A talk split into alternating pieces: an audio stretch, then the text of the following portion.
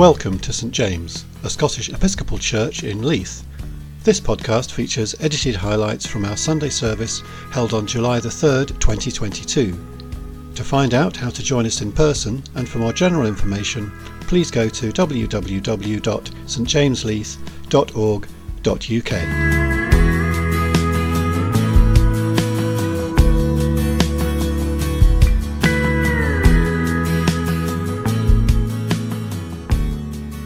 So, welcome again to our space here in St James and also to you at home on Zoom. I was at a conference a couple of weeks ago and somebody said, It's good to see you. And somebody else replied, It's good to be seen.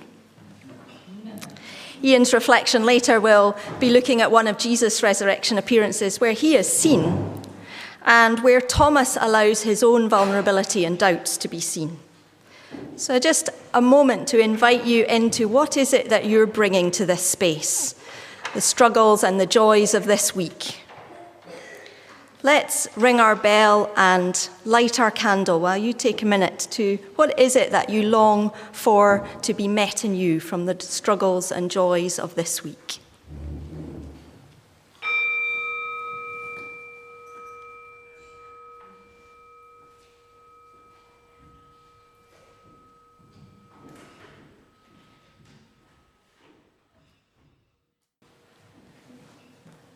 We remember the light that accompanies us in all that we bring. All of you is welcome here. It's good to see you. Let's begin our opening prayer together. If you're at home, please do unmute and join in with the bold text. Friend and stranger, welcome in the name of Jesus. Gather together, putting our trust in the grace and mercy of God. Amen. Blessed are you, O God, maker of heaven and earth, giver of all good things. Creation sings your praises. Blessed are you, O Christ, Son of God eternal, bringer of good news to the poor. Creation cries out for your justice. Blessed are you, O Holy Spirit, giver of life and renewal uniting us in worship and service. Creation longs for wisdom. Let's stand for our first song.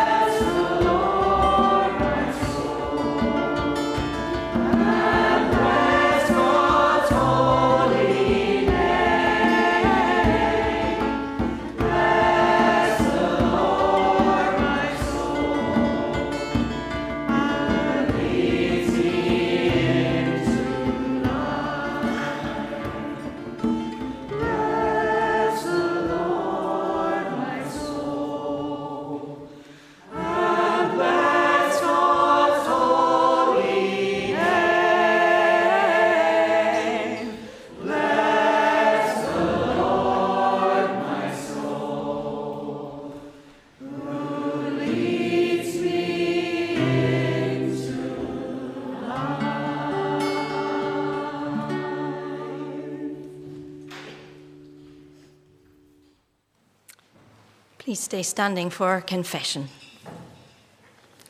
Trusting in God's forgiveness, let us in silence confess our feelings and acknowledge our part in the pain of the world.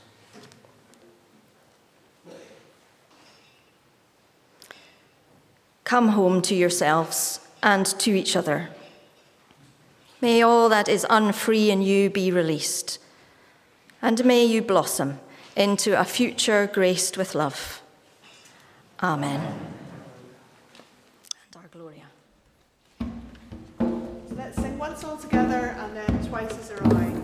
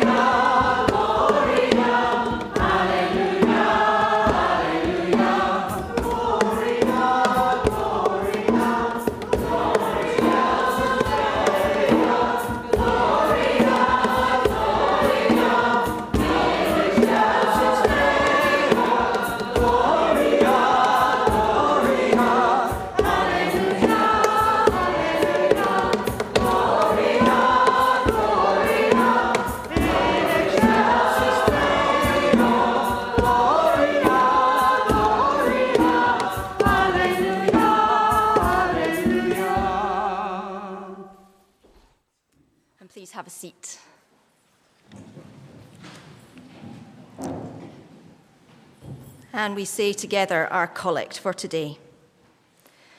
God, our Saviour, look on this wounded world in pity and in power. Hold us fast to your promises of peace, won for us by your Son, our Saviour, Jesus Christ. Amen. Our first reading this morning is from Ephesians chapter 2, verses 19 to 22. Consequently, you are no longer foreigners and strangers, but fellow citizens with God's people, and also members of his household, built on the foundation of the apostles and prophets, with Christ Jesus himself as the chief cornerstone. In him, the whole building is joined together and rises to become a holy temple in the Lord. And in him, you too are being built together to become a dwelling in which God lives by his Spirit. Hear what the Spirit is saying to the church. Listen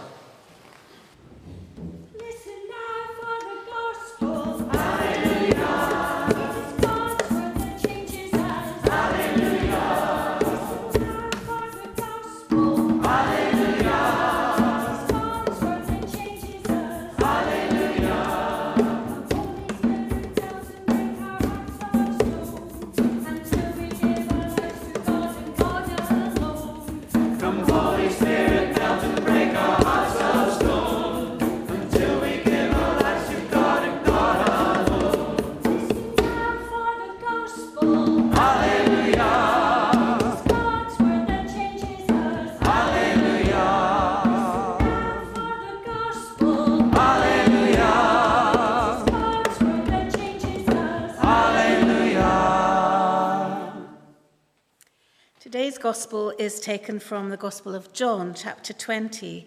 In your sheet, it might say um, 24 to 29, but it's actually starting at verse 19.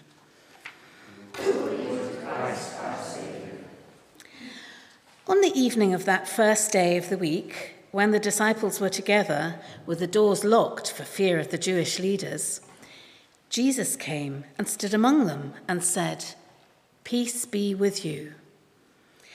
After he'd said this, he showed them his hands and side. The disciples were overjoyed when they saw the Lord. Again, Jesus said, Peace be with you. As the Father has sent me, I am sending you. And with that, he breathed on them and said, Receive the Holy Spirit. If you forgive anyone's sins, their sins are forgiven. If you don't forgive them, they're not forgiven. One of the disciples, Thomas, known as the twin, was not there at the time with the others. When they kept telling him, We've seen the Lord, he replied, I won't believe it unless I see the nail wounds in his hands and put my fingers in them and place my hand in his side. Fair enough. Eight days later, the disciples were dis- together again, and this time Thomas was with them. The doors were locked, but suddenly, as before, Jesus was standing among them and greeting them. And then he said to Thomas, Put your finger into my hands, reach out your hand into my side. Don't doubt anymore, believe.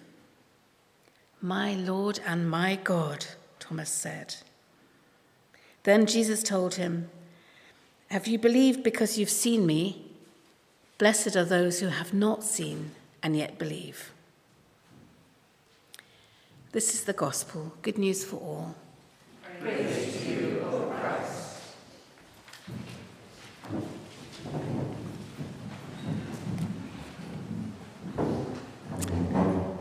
Let us pray.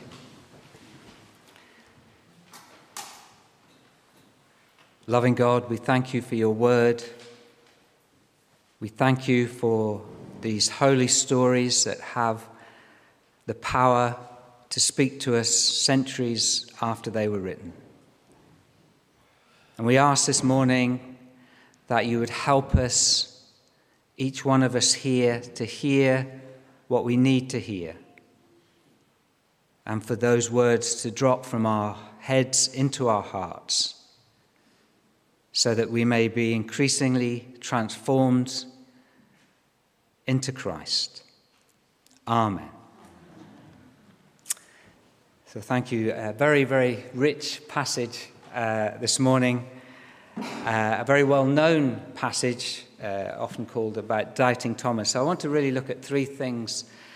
Uh, first of all, um, a follow on from last week where I talked about uh, the idea of Jesus stopping that uh, cycle of blaming and attacking, um, and also the role of doubt in our lives. A number of uh, people have come to me in this congregation and saying, "Well, I, I'm really struggling with this, and I'm not sure I'm a Christian." And I'm thinking, "Whoa, you, you're you're on the journey. It's this is great." Um, and I want to just look at the the, the role of doubt. Uh, and finally, which comes across in, in this passage that um, Car- Caroline read, is the woundedness of Jesus. You know, very, very powerful.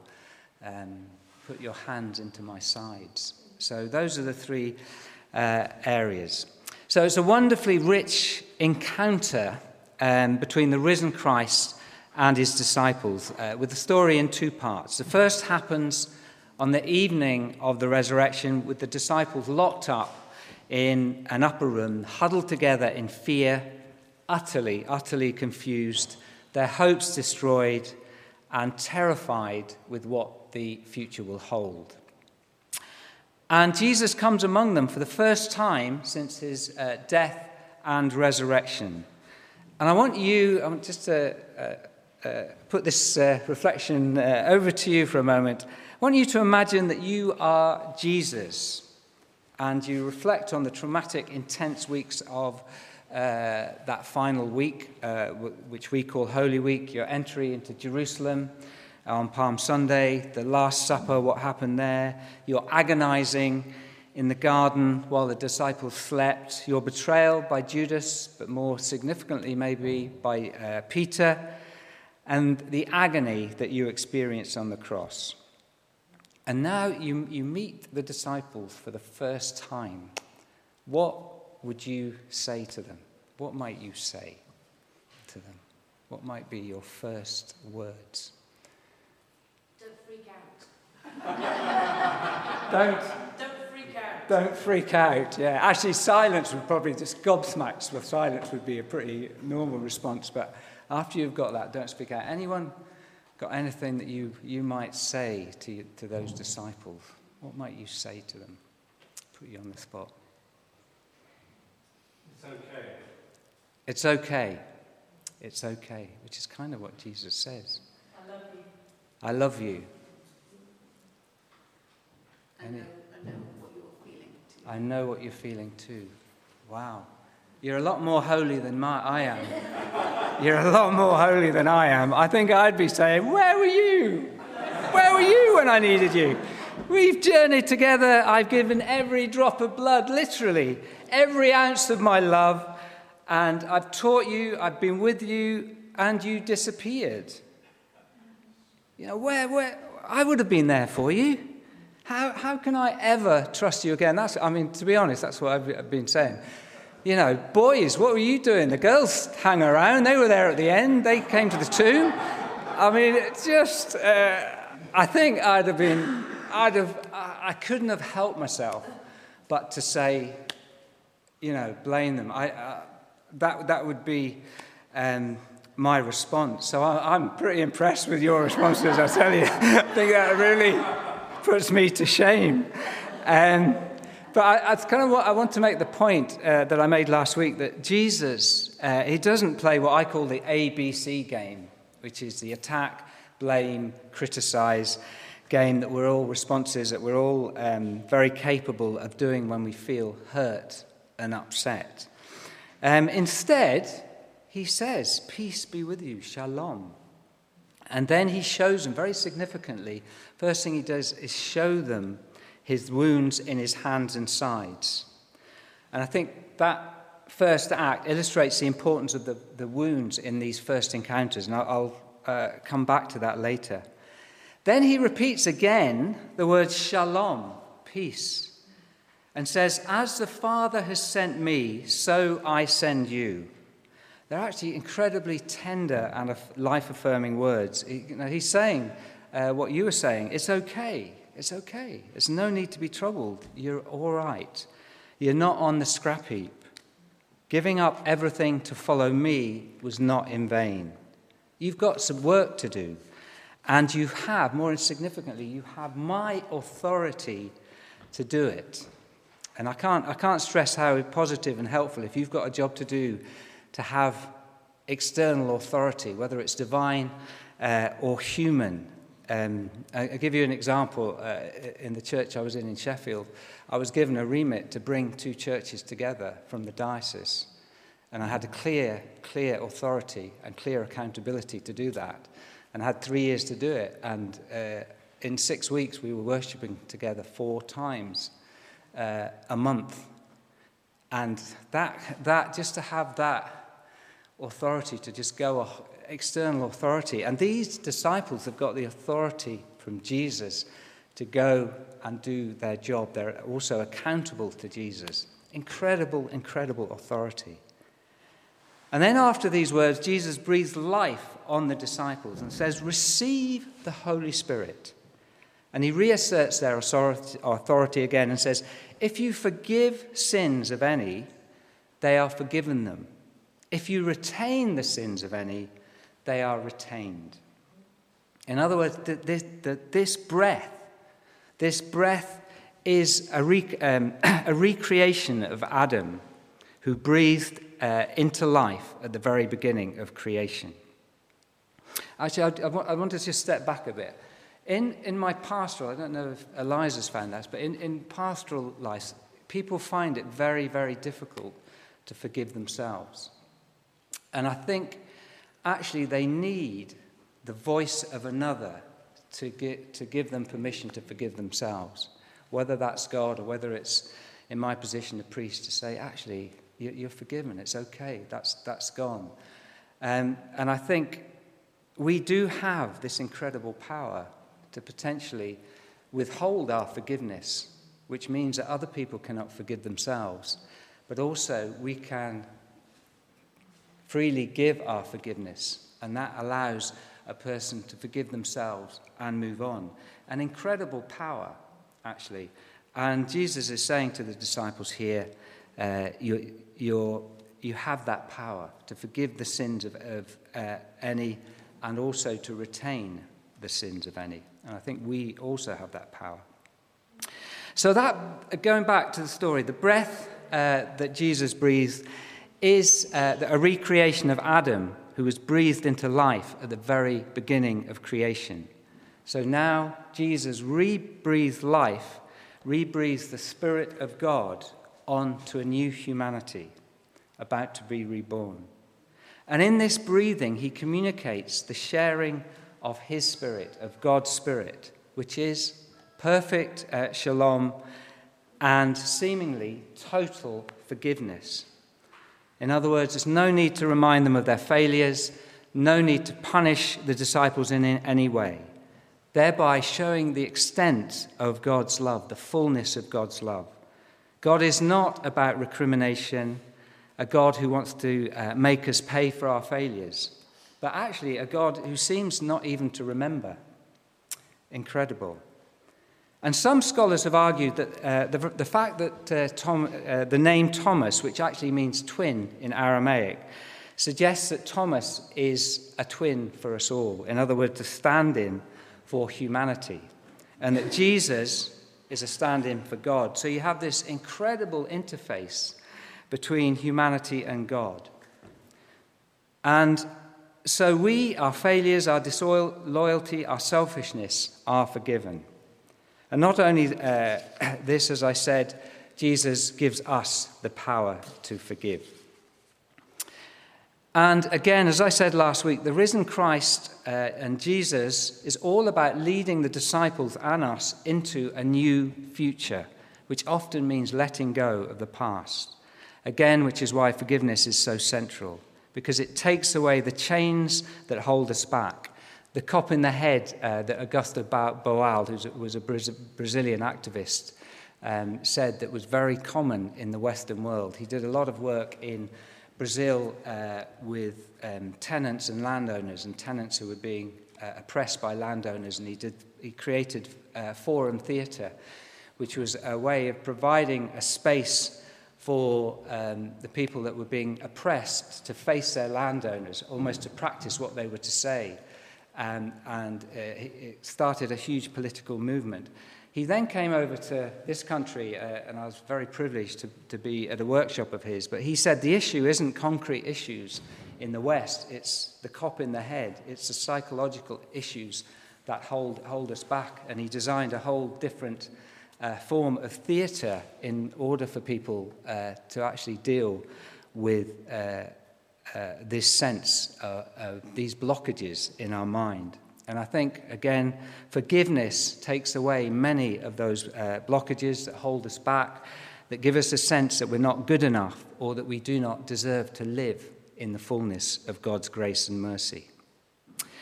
So, again, going, constantly digressing in this sermon. After, uh, going back to the second part of our story, um, Thomas misses Jesus' first appearance, but the disciples excitedly tell Thomas all that's happened. And Thomas responds with the famous words Unless I see the mark of the nail in his hands and put my finger in the mark um, uh, of these nails and my hand in his side, I will not believe.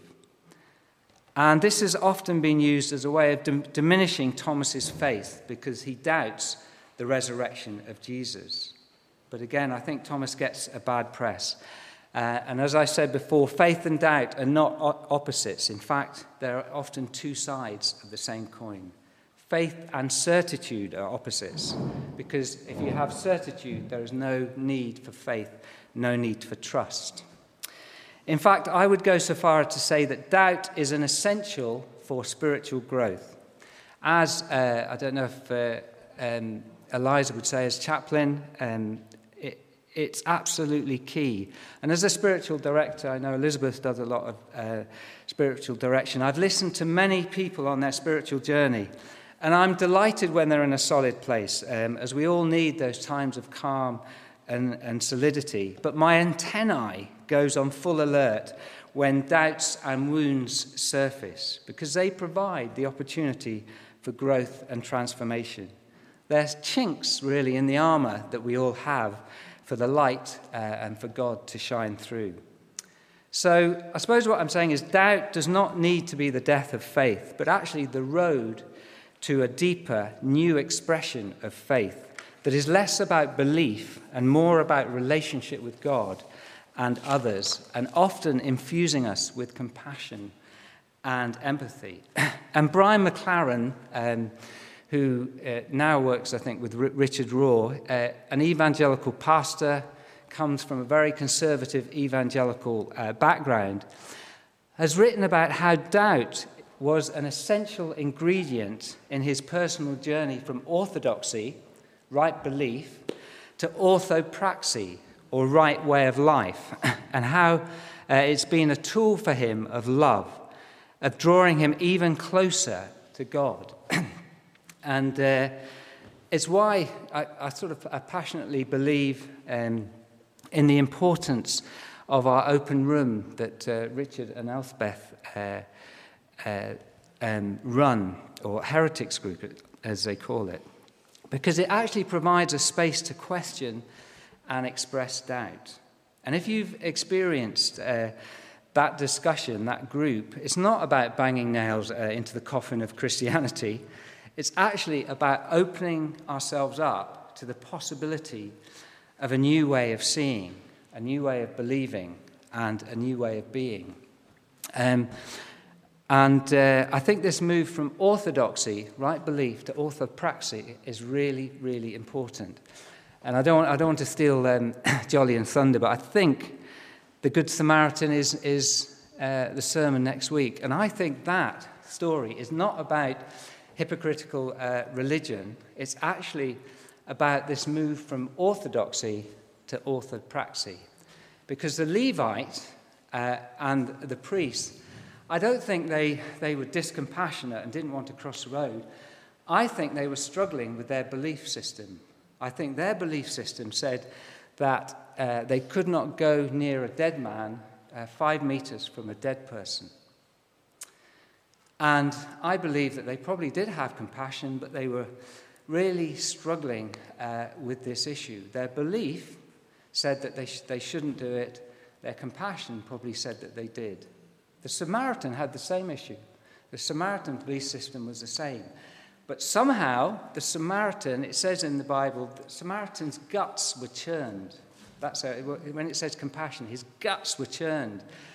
And the compassion for the person there overrode his belief system. There was a move from orthodoxy to orthopraxy. Now, please don't take what I'm saying is that our beliefs aren't important. They are. We all need a belief system. But I, I, I sincerely believe that Jesus is saying that compassion for another human being should always override uh, whatever our belief system is, and maybe change it, maybe begin to change it. Um, again, I digress. uh, and so, this, this place of doubt, um, the author Sue Kidd, um, again in a meditation from the Centre of Action and Con- Contemplation quite recently, says, says this What has happened to our ability to dwell in the unknowing, to live inside a question and coexist with the tensions of uncertainty? Where is our willingness to incubate pain and let, let it birth something new? What has happened to patient unfolding to endurance? These things are what form the ground of waiting. And if you look carefully, you'll see that they also are the seedbed of creativity and growth. What allows us to do the daring and to break through to newness. So, as I said, these struggles, these inner struggles we have, are an important part of our faith journey and for our own creativity. So, again, returning to this amazing encounter between Thomas and the risen Christ, which I believe is less about doubting the resurrection, but more about believing that somebody can be wounded and resurrected at the same time. I repeat that, that they can be wounded and resurrected at the same time. A message that I, I believe we all need to take into our hearts because we are all wounded to some degree. And we need not be ashamed of our wounds, like Jesus said, Look at my wounds, touch my wounds. And then Jesus says these extraordinary words Put your finger here, touch and feel my wounds.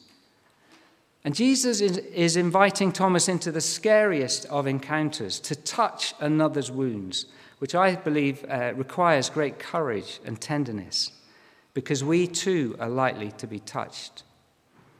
And again, pastorally, uh, time and time again, when I'm gone to help somebody that's in a, in a place of uh, woundedness, I always come away thinking I've been ministered to as much as I've ministered to them.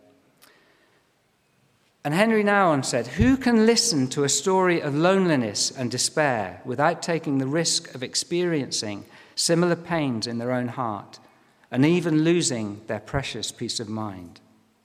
Who can take away suffering without entering into it?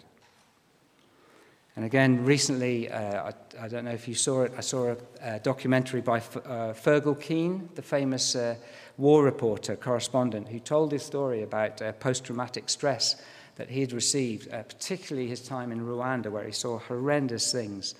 And these uh, events really um, sort of went into wounds that he'd experienced as a child. And then he began to to uh, practice many addictive um, patterns, including uh, dependency on alcohol. Anyway, through this searing honesty about himself and through counseling and peer group accountability, he began this journey of, of healing and has now gone back to war zones. He looks after himself a lot better, but he still reports because he feels it's important. But an example of someone being wounded and resurrected at the same time.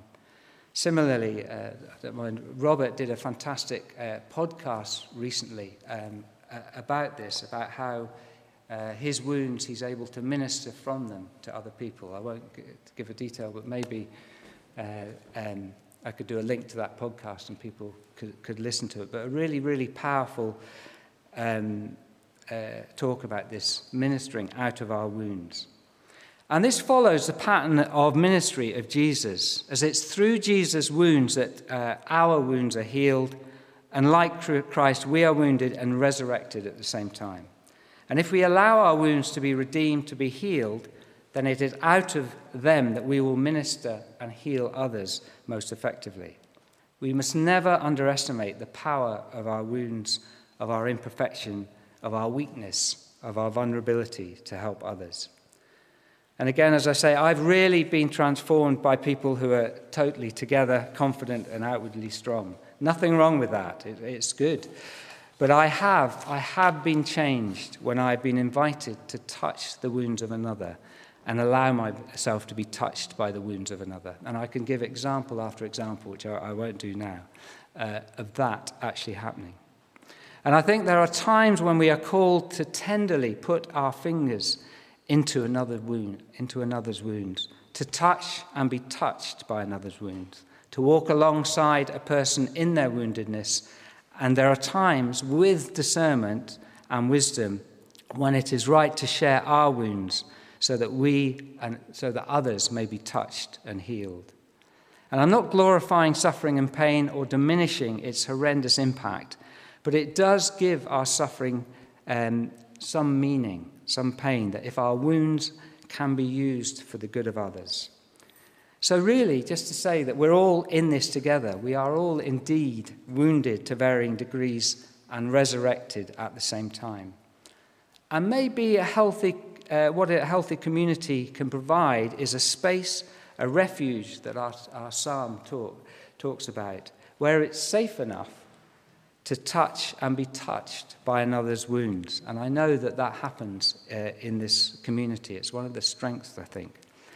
And through that process, as a community, we can then be a healing process, uh, a presence rather, for others outside our community. Amen. Just going to have a moment's quiet before um, we uh, come to our prayers. So just, just meditate for a few moments in quiet on those words and on that passage.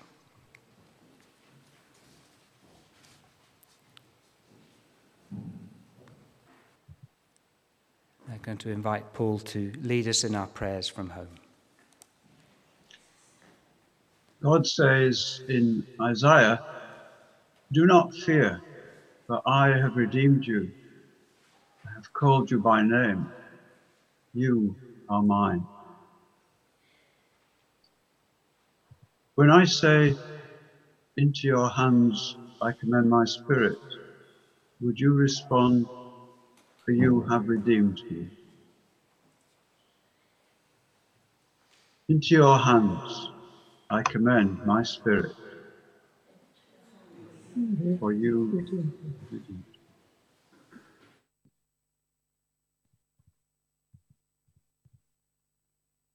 We pray about our doubts, our hurts, our guilt, all that wounds us, and we bring it before God. We ask for His forgiveness.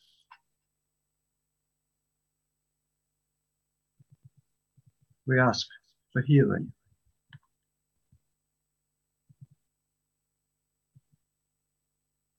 Into your hands I commend my spirit.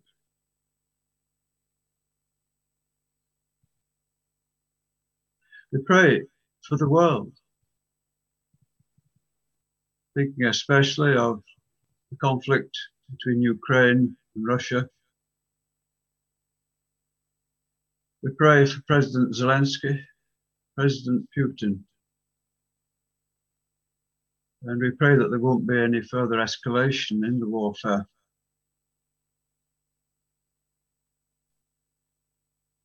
We pray for all political leaders, both internationally, nationally, and locally. We pray that they will have integrity. Above all, we pray for peace in the world and in our lives.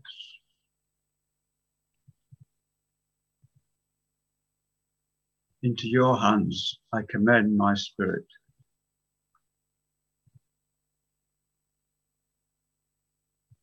We pray for the church, we pray for healing of the divisions within our own church and within the churches, the Christian church worldwide. We pray for the meeting of bishops at Lambeth at the end of this month and the beginning of next month, and for Bishop Mark, as he represents the Scottish Episcopal Church. Pray for Bishop John, for Ian and Fiona. And in St. James, we pray for the development of the healing ministry and for the work among our young people. Into your hands I commend my spirit.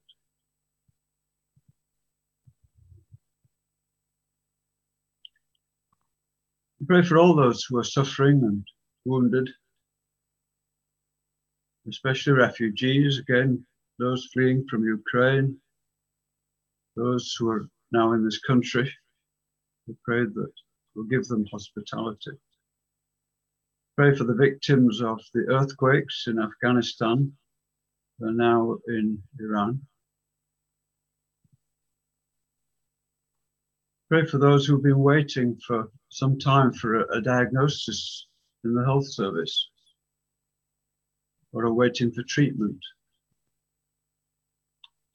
For those in care homes, and we pray for all who care for them.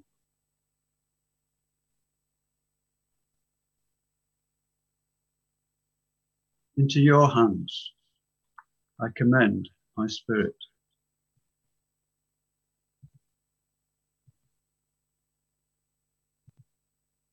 We pray for ourselves, recognizing that we are redeemed, that our fears can be taken away, that we've been called by name, that the Spirit lives in us and enables us and heals us. Help us to have the faith that Thomas had when he said to Jesus, My Lord and my God. And thank you for Jesus' response. Blessed are those who have not seen and yet have come to believe. Into your hands I commend my spirit.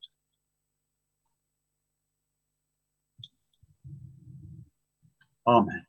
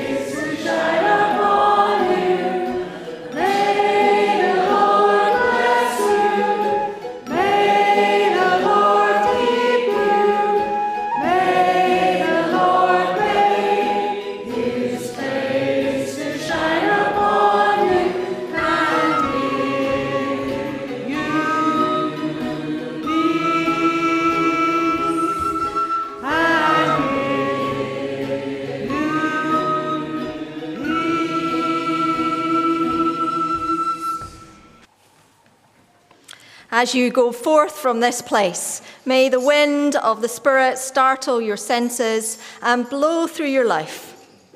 May the fire of the Spirit scorch your complacency and light your way.